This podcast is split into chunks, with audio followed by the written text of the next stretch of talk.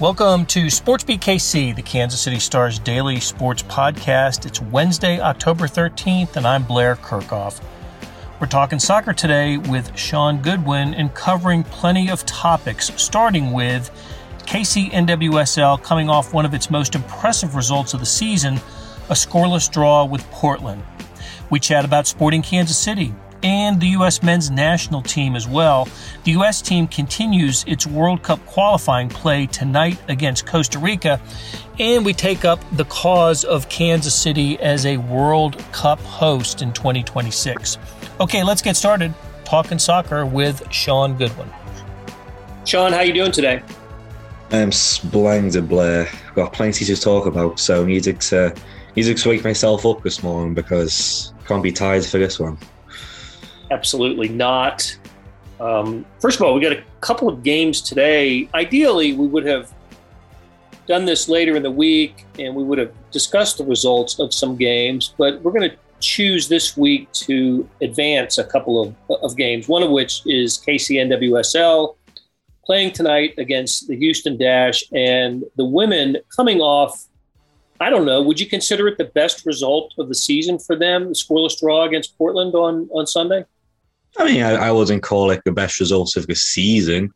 Um, Just given the, know, the, the, you have well, Portland's in first, and yeah, I mean, you you look back, and of course, you've got victories. You know, going back over. Um, OL Reign was a pretty good result. Um, you know, he had a nil nil tie against North Carolina Courage, which was up there. But yeah, no, it's definitely I don't know if you call it your best result per se. It's up there, but at least when it comes to performance, maybe it's definitely one of the best performances because, as you said, it was first place Portland Thorns. Um, in Kansas City, not only held them to a nil-nil tie, uh, they were definitely on the back foot for the second half, but you know they looked pretty much got equal as well. So it was a good game to watch. What what stood out? Obviously, the defense um, seemed like there were a couple of good saves in there too. Yeah, um, I mean, it's pretty much what you said. It was kind of a good defense for sure. In the first half, a big point of emphasis, I'd say, was um, the ability for KC to switch the points of attack. Uh, just because Portland has that midfield diamond. Um, I mean, I remember games earlier this season. I can't remember specific teams, but you know, like that's something that Kansas City was attempting to do back when you were a little bit more of a newer team, you know, switching our points of attack, rotating around the diamond. And um, that's something they struggle with. And that's why they, get, they would get pinged back for, you know, 70, 75 minutes a game. Um, but, you, you know, this game, that just happens um, this past weekend. Yes, the first half wasn't, you know, the most exciting. Kansas City did score um, a goal that was disallowed that honestly I don't think should have been disallowed. Um, you know, Kristen Hamilton broke through after pretty much um, Erin Menges seemed to have stumbled into Hamilton, who then fell into Becky Sauerbrunn, who, of course, we know from yeah, FCKC back in the days here. And you know, Hamilton goes through, scores past Bella Bixby, nice little finish, and it's called back because of a foul on Sauerbrunn, which I, I don't think it was. It was pretty soft, but is what it is. Outside of that, pretty pretty quiet first half. But again, you know, when you're playing a first place team, if it's quiet, you're doing something right, aren't you? And then yeah, second half kind of got pinged back a bit, but nil nil draw, so you can't really complain about it. I like Franch had a nice uh, save on a on a corner kick in about the 73rd, 74th minute. Um, really, really nice job. And, and I think this is right. Is it 230 minutes of holding an opponent scoreless on home field? Uh, something like that. It's it's incredible. It's a really nice uh, streak going for KCNWSL. Yeah, um, I guess the last time there was a, it was a conceded at home would be Louisville in that two one win back in August. Now obviously there's been a couple of breaks because of international play and whatnot. So August seems so far away now. Um, but you know, they've now went, I believe, five home games um, without without losing. So they've won two of those and they've tied three, and the three ties have all been nil nil. So in the last five home games, they've conceded once, and I was in a 2 1 win. So, you know, on the road, obviously, that's kind of the next step. How, how do they pick up points on the road? But they've they finally made Legends feel a bit of a fortress, and hopefully that carries into Children's Mercy Park next year. Right. And listen, when a team's having a, a season that KCNWSL is having, all you can ask is that they improve throughout the year. Yeah. Uh, stay interested, uh, look, you know, look interested, like they're trying, and that that's the case here. They're they're, you know, they, they don't have the personnel to match up with other teams, most other teams in the league. But uh, I think this this run over the last several weeks has proved that they're you know that, that they're in there right they're they're gutting it out and um and, and, and they're you know credit to Huw Williams and uh, and, and the and the coaching staff for having having these women play the way that um, you know uh, that they have over the last few weeks. Yeah, for sure. And honestly, Blair, you can, especially if Kansas City managed to pull out a win tonight again, it's here in Kansas City. Uh, go be two points behind Louisville. And then Kansas City's last three games, Chicago on the road, followed by Gotham and OL Reign, both in Kansas City. Um, at that point, you, you can maybe start dreaming about, you know, stealing ninth place after sitting rock bottom all season. Um, because Louisville's end of the season ain't exactly, you know, easy. You've got Orlando, who's been flying high and then home and home and home kind of deal against say Gotham FC to finish the season. So yeah, uh, definitely if especially if they win tonight, you've got three games to overtake Louisville, and I think that should be this team's goal at this point. Just steal away ninth place and not finish bottom of your first season. Hey, before we move on from the the women's team, let's uh, let's at least uh, acknowledge what happened in the in the first yeah uh, early in the game at the six minute mark. Um, game game was underway, and at six minutes, the game essentially came to a halt, and the teams met at midfield and and and basically. Um, you know, had, had, a, had a, uh, silent protest over the events that we talked about last week, of course, that were uh, well chronicled by the athletic, the you know the, the sexual abuse of of coaches and the sort of the willful willful ignorance of uh, of management and and administrative league administrators on this. So, did this happen throughout the MLS uh, or the, the, the NWSL uh, on on uh, weekend games? Yeah, it actually started on the Wednesday prior. Um, there were three games, so six teams, um, including uh, Portland actually. So Portland did it a couple of times. Yeah. Uh, so yeah, there was at least a couple of questions if you know heading into the weekend of teams do especially teams who have already done it on the Wednesday. Um, but Kansas City doesn't have a chance, and you know Portland was more than happy to you know continue that demonstration and um, you know I guess speaking out against the ignorance of the league.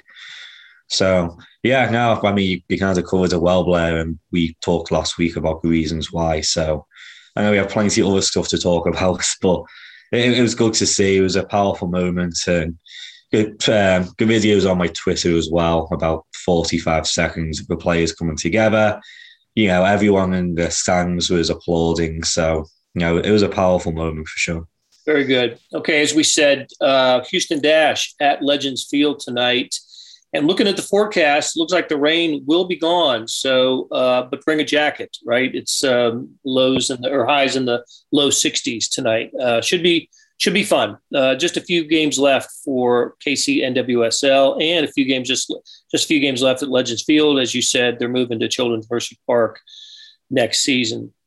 I will say, yeah, tonight's tonight's game is a buy one get one as well. So if you're quick, buy one get one tickets. Excellent. So, if you have nothing to do and you hear this podcasting time, here's a here's a date night for you.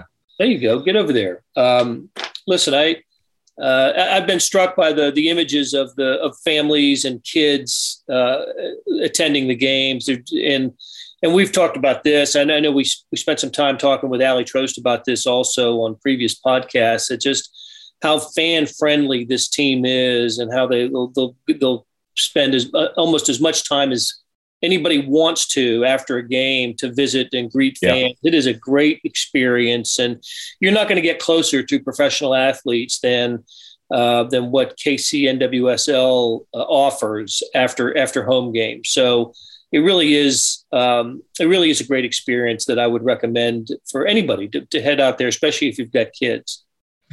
Yeah, no, for sure. Um, you know, it's getting a little bit better nowadays, at least for, for us journalists in that. You know, I, I wait in the tunnel for the players and check to who I want and go a little bit quicker nowadays, but I still remember that first game we won. Um, I was waiting at least an hour for even for players just to leave the field because they were, you know, pictures of fans and signing autographs. And it was it was a great seeing. So thankfully for me, go a little bit quicker nowadays. Pulling out grace. All right, let's switch teams, Shaun. Talk about Sporting Kansas City. And there was a kind of a disturbing story that broke after we recorded last week's podcast and uh, involves uh, Felipe Hernandez.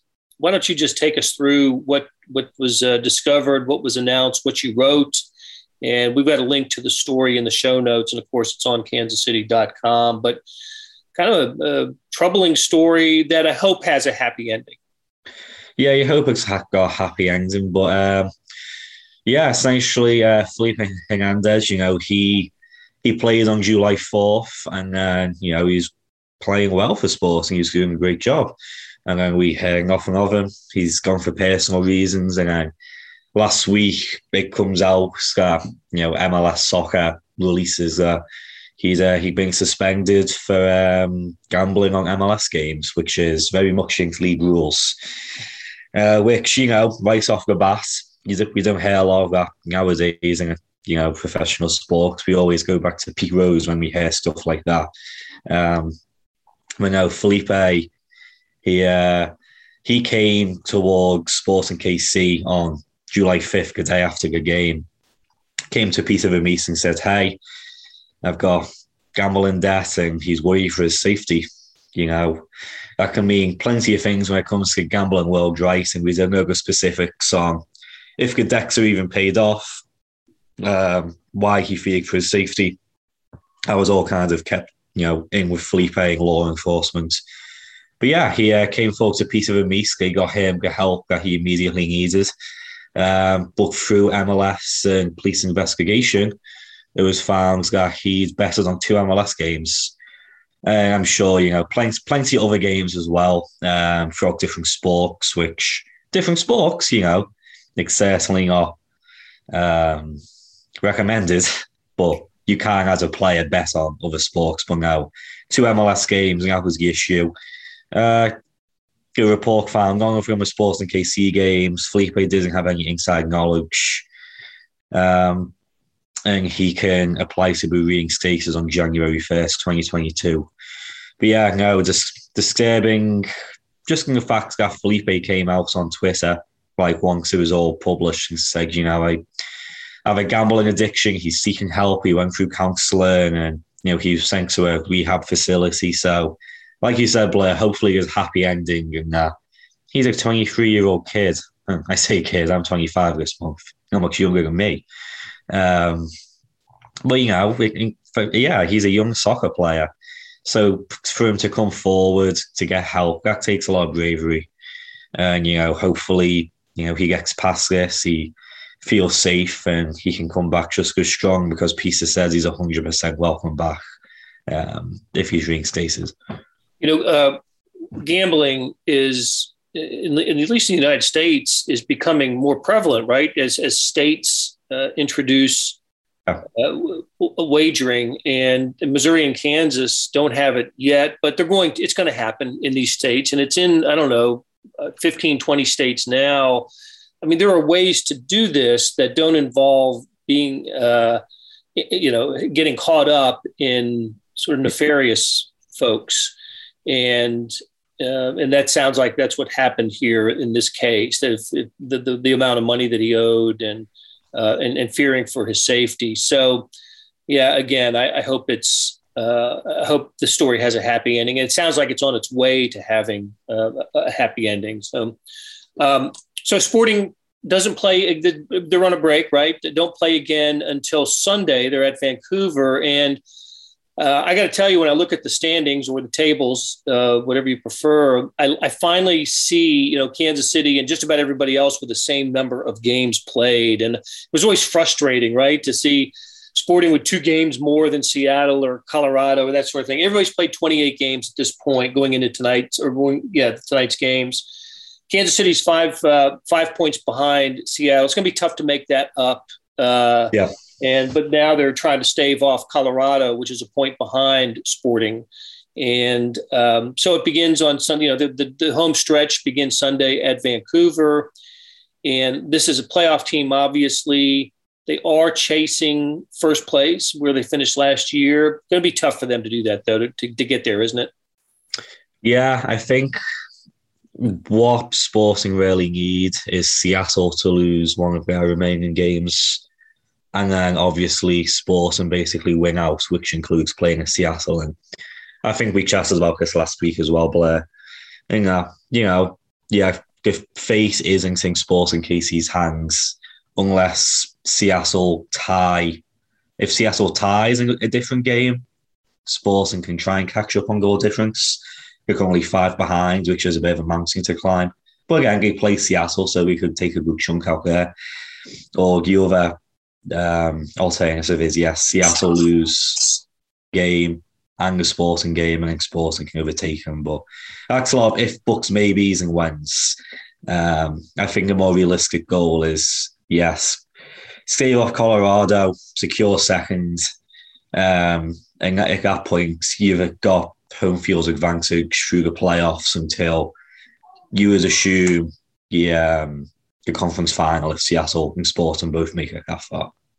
So it's seven teams that make it into the playoffs uh, from each conference, and Sporting is is, is well. Uh, they're, you know, may have already mathematically clinched. I don't know, but uh, uh, but there is going to be a, a, real fight for some of the final positions in um, in, in, the Western Conference. So the, the bracket won't take shape for for a few more weeks. Um, so, Shaun, uh, what uh, you know, as we said earlier in the show, uh, there are a couple of matches today, tonight, that are of interest. Uh, one is, of course, KC NWSL. You'll be there. The other one is the U.S. men's national team, and they are in Columbus, Ohio, taking on Costa Rica. U.S. men's national team coming off a loss to Panama, I should say at Panama. And things have been going well for Greg Burk- Berhalter's team uh, until this loss. And of course, whenever the U.S. men's national team loses, it's you know, it, within the the American soccer community, it's a crisis. I just cannot imagine what it's like to be in England or France or Italy or Brazil, where the nation is the soccer community, and there's a there's a loss, or say a one-one draw with Hungary, which is what happened earlier this week with with England. Um, but within the soccer community, a lot of gripes about uh, about the outcome, and it does put a little pressure on the U.S. team it would be a good idea for the U.S. to, to hold serve at home and pick up three points. They are second in the uh, in the eight nation standing and top three advance. And the only reason they're second is they're second on goal differential. So I think with Panama and Canada's looming in third right there. Uh, top three advance. The fourth team uh, gets into a, a, a, a, sort of a play-in playoff for the World Cup out of uh, out, out, of out of this part of the world. So uh, a lot of pressure on on US to, especially after not making it four years ago.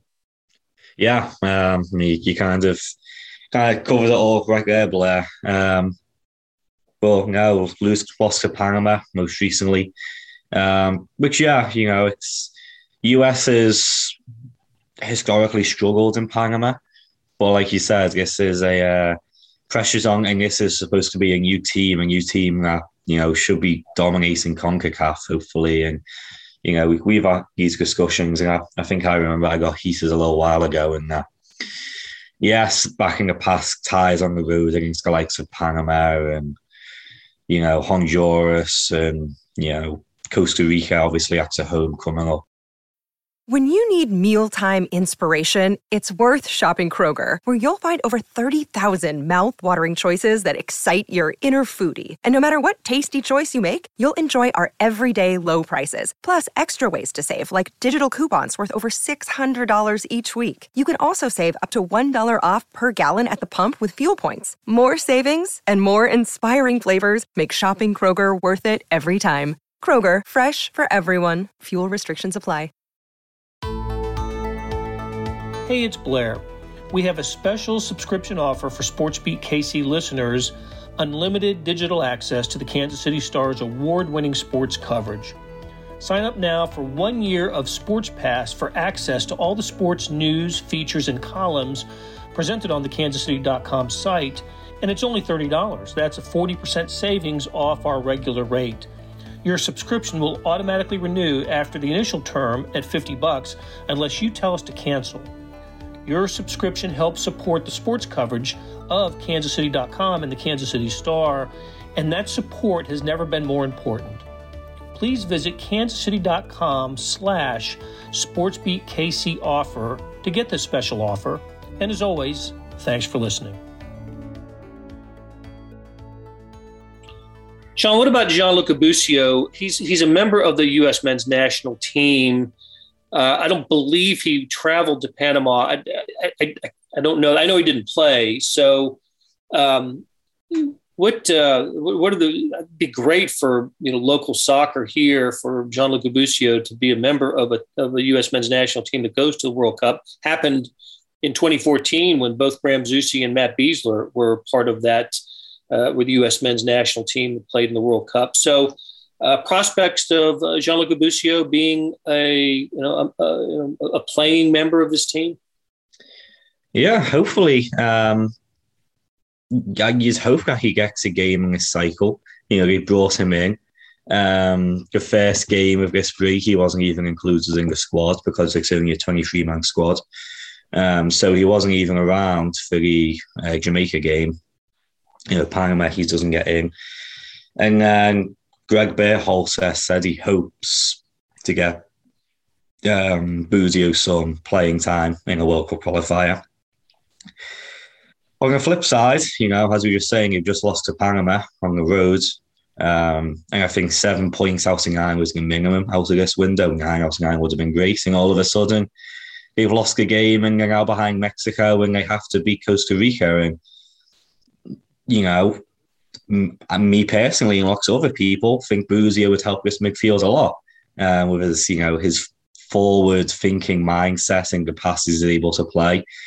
But again, the the day, that's not where Greg Berhalter is. And, you know, he's, again, the Busio doesn't have World Cup qualifying experience. And in a walking out, again, feels like a must win game just because he got lost to Panama against uh, must win game against Costa Rica it depends if Berhalter puts him in because again he's he's probably going to go for his strongest squad or the guys he trusts most. Um, that, that, right now it's not Busio, so it'd be nice to see. Um, but uh, I don't know. We'll see. Yeah, look, um, that was the first loss, by the way, in I think 12 games. I think they were they'd been 9 0 and 2 in their previous 11 in, in that internationally. So you know, not a they've been they've played okay. I mean, they they've, they've been they've been good. But I'll tell you what, if if the U.S. doesn't qualify for the 2022 World Cup, then oh, oh. it's like our our sex soccer so far back in this country. Um, yeah, well, hey. listen, temporarily because of the, the four years hence, right? They're going to automatically qualify for 26. We'll be in 2026, Blair. Don't you worry. right. So, all right. Um, well, speaking of 2026, uh, at that event last week, uh, media event at Children's Mercy Park, we uh, that, that was part of one, one of the several topics that was covered by Peter Vermes and Huw Williams and Vlatko Andonovski. But uh, um, the site selection for the World Cup is upon us. It's uh, it's ne- I believe it's next week. And there's a, there's a speaking of upcoming events. There's one tomorrow that I know you'll attend. I'm going to go down there. The one of the streetcars is going to be uh, decked out in 20, you know, World Cup 2026 Kansas City bid um, mm-hmm. regalia. So um, I, I like what I like what Peter Vermes had to say about it. I asked him, does Kansas City's you know small market size hurt or help or indifferent in, the bid? And he you know he went on to say that you know he thinks it can help. It, you know, there, there's not a big traffic issue in Kansas City. The facilities are you know are, are probably as good as any city that's bidding. It's just that Kansas City is one of 17 U.S. cities um, that is bidding for the 2026 World Cup to have games here. And I think only 11 of those cities are going to be selected. So um, I'll see you out there tomorrow, Shaun. But do you have a, a sense, a vibe of, of how the, the World Cup uh, candidacy of Kansas City is going? Um, yeah, you know, it's, it, it, Kansas City will definitely come down into that, you know, the city's going to be kind of on the edge of, you know, will we get it, will we not? Because I think you can toss in a couple of locks. So, you know, they'll do uh, New Yorks and LAs and, you know, probably Chicago. No, not Chicago. Chicago didn't oh, do it. Miami, yeah, yeah, I think actually, Miami is yeah. one that is kind of considered a, a lock just because that, that was surprising actually that Chicago didn't bid, put in a bid uh, and, and, and probably helps Kansas City's chances as a Midwestern destination for uh, for the World Cup. But how about the facilities that Peter talks about? Yeah. You're out there. I mean, there's uh, um, everybody has facilities, but I, I, just think that what what Kansas City can offer is not necessarily available in a Cincinnati or a Nashville or Denver, even. You know, maybe some cities that Kansas City could be competing against. Yeah, um, you know, it, it's the soccer facilities that make a difference. I mean, it's not just the you know stadiums to playing, uh, because I think for the World Cup, uh, I mean, they'll be looking to playing Arrowhead because of the size. Right. That's great. That's great if you know huge teams coming to town. But here's my thing, Blair. I've been saying this the whole time, and I don't think the World Cup committee is listening to me on this one. But um, you know, there's plenty of games, especially if you watch the World Cup and it's going to be an expanded World Cup. There's going to be a lot of smaller teams, all these teams from far away that are playing in these games. So we'll end up getting a game that is, you know, it could be Panama versus Ghana or something, you know.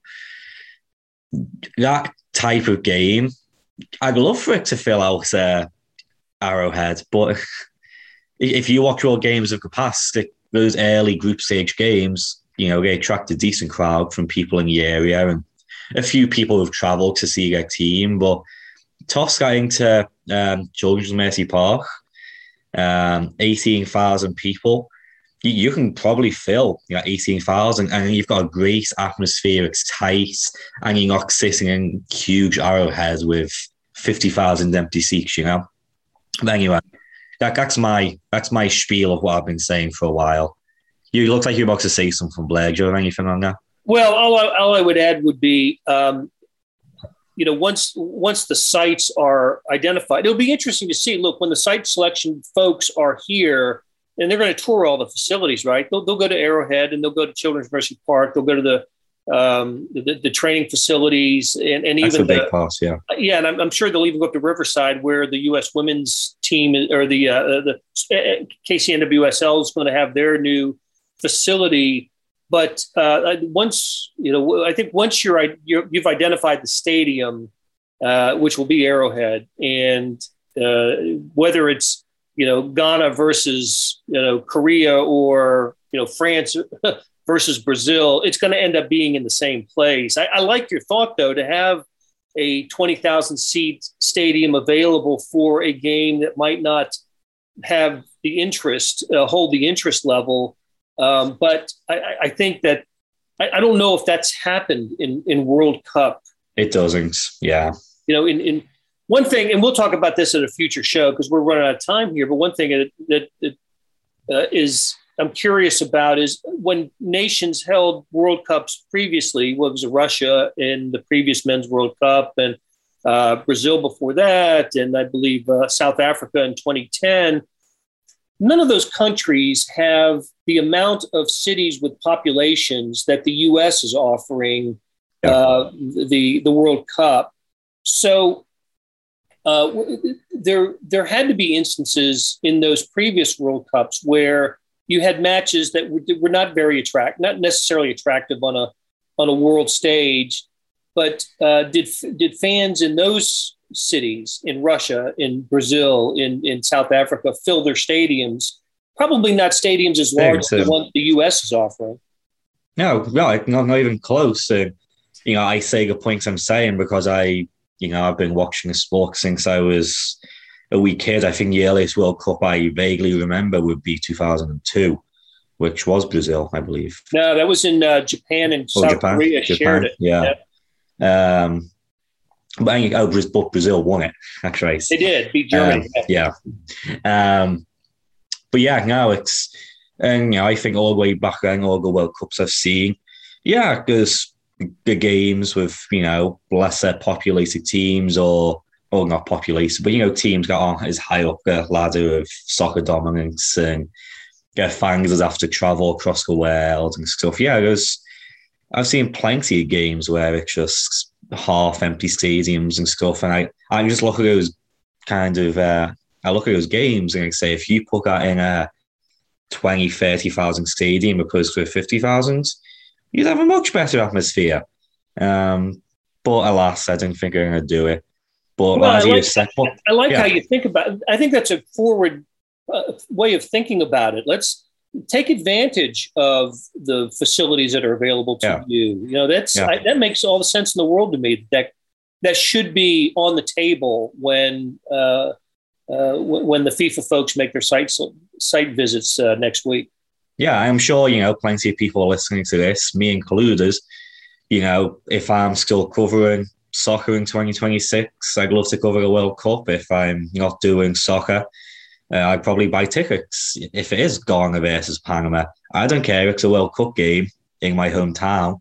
You know, I'll be buying tickets if I'm going as a fan. I'm sure plenty sure. other people will. Sure. But can you ask a question? Are there 20,000 other people like myself who would buy tickets for two random teams in a World Cup, you know, and I'm sure it wouldn't be very um, very cheap. So at that point, yeah, it, it, there's a lot that goes into it. But sorry for taking us off course here, Blair. But you know, Kansas City, great. You've got again Swope Park, uh, Riverside. You've got the um, yeah, uh, Compass Minerals National Performance Center where sporting and US practice and training. Um, obviously, you've got the soccer fields down in OP, which you've got Olathe Garmin, which I know they're more just kind of, you know, what big soccer facilities for youth soccer. But again, very nice fields that teams can absolutely take advantage of. So on the soccer side, KC's got a lot going for it. Yeah, I did see a really interesting. Um, it was an overhead of Kansas City. You, know, you see these massive cities. I was just chatting to a friend out in Colorado, and he said the traffic in Denver is a nightmare because you know the the highway basically goes through the city and it's above ground and like good traffic just gets gridlocked. And plenty of other big cities are like that. Um, Kansas City, I think the only highway that goes through it, correct me, Blair, go on, that goes right past the uh, Stars office. Which one is that? Uh, Interstate 70. 70, it, it kind of goes underground, and the rest of the highways around Kansas City is basically in a circle. And I know Arrowhead and whatnot get out of the city, but a lot of good tourism is going to be coming into Kansas City.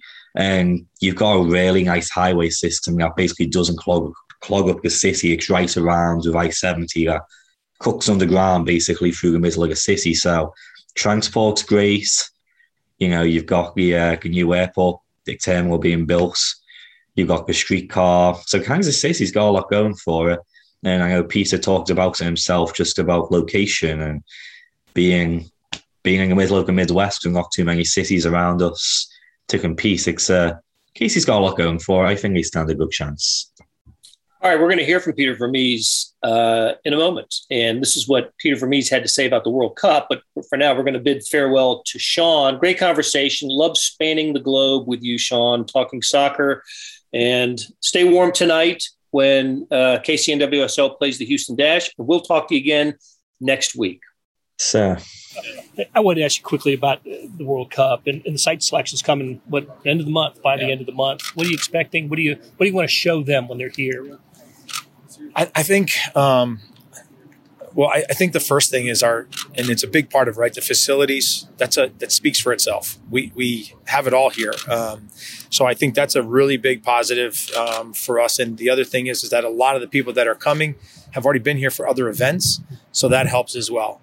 Um, always uh, how the the public you know supports the games is an important aspect um, too. But the rest, I think, is already there. I mean, come to this stadium we, you know, we have uh, Arrowhead, we have we have um, you know our two training facilities. I mean, we have the facilities, and then I also think the other thing too is is that maybe it doesn't get discussed a lot, but it's it's it's very easy to get around in this city for the teams as well. Whereas, look, I've been in Olympics, World Cup myself as a player, and I know what it's like to go to some of those places and how much the traffic can be a real burden on the team and and just getting around. And so here, it's, it's really manageable, and I, I think sometimes you know, people don't mention that, but I think that's a big part of it as well. And we've been living this now for years, right? The the, the bidding process. Um, you know, you've got the you said the facilities they're great over here, but if, if Kansas City didn't get games, what, what would be the level of disappointment? You think? I mean, it would be high. I think the other thing too is you you then you then hope that you become sort of a a uh, pre World Cup training environment because again we have so much here um, that frankly a lot of other places don't have. They don't have the facilities that we do. So you know, I mean that's second best, but obviously we want to be a, we, we want to be one of the one of the uh, venues for sure. Hey Peter, getting back to the World Cup, just as you know, you've been a kind of a spokesperson for the city at large, and as Kansas City becomes more of a destination place, you know, how important is it that soccer is part of that narrative, this new narrative? Well, yeah, I, I think again, when you look at what's happened since and I use 2011 since we opened the stadium.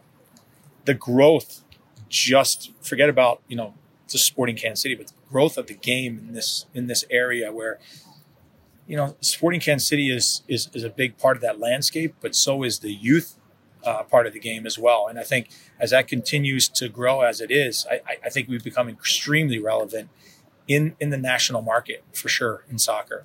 Um, you know, I, I have a lot of respect for a lot of other areas in the, in the country, but there's no doubt that this place has changed immensely since even I played here in 2000 and you know in 2000, 2001, 2002. It's changed immensely, and it's and it has a lot to do with our ownership group and sort of their commitment and pledge to you know really connecting this club with the community. Um, and, and, and I think all of that has resonated, and that's why a lot of clubs that are coming new into MLS come here and use this as a stopping ground to to hey, this is what they do. Look at their stadium. So a lot of stadiums that have taken a big jump from this place because they're new and they've seen everything that we've done and they've tried to replicate a lot of that stuff. So I would say that we're definitely there. Can can market size and geography play a role in favor of Kansas City when this comes I, down to one of the 17? I would like to think so. That that's what I was saying earlier because I think sometimes what happens is, is that you go to these big cities and it's it's hard to manage, you know, a team in those big cities, getting them around. Um, there's a lot here that could that could really work um, for us being a venue. There's a lot, and I and I, you know, not to not to be redundant, but you, you can't take away the facilities. You can't take away how you get around the city. Um, and, and, then look, I, I'm from New Jersey. I I consider myself probably more of a Kansan now than than a New Jerseyan, and people here are great. It's just a great environment. So I, I think any any group of teams that were here in a venue, I think they would have an incredible experience. That'll do it for today. Thanks to our SportsBeat KC production staff of Beth Welsh, Monty Davis, Jeff Rosen, and Chris Fickett. Big thanks to Shaun Goodwin for stopping by and talking soccer. You can read his stuff and all soccer stories on kansascity.com. Hey, you know about the morning sports edition, right? Now, if you don't, let me tell you about it. On kansascity.com, you go to the Stars e edition. That's a replica of the printed newspaper on your screen that comes with your digital subscription. Well, now there's an updated sports section produced separately that goes along with it. When you open the e edition, there's a box in the upper right hand corner that says All Editions. Click on that, and you can access about, I don't know, 15, 20, 25, even 30 pages of sports. Maybe you get it on through a link in your email. I do. That's uh, it's always there by about six in the morning. But either way, it's access to complete coverage of the previous day's sports news, features, statistics, everything. It's fantastic. Hey, thanks for reading the Star and for listening to our podcast lineup. You're helping support the best sports and news coverage in Kansas City, and we couldn't produce programs like SportsBeat KC without you. We'll be back on Thursday with another episode.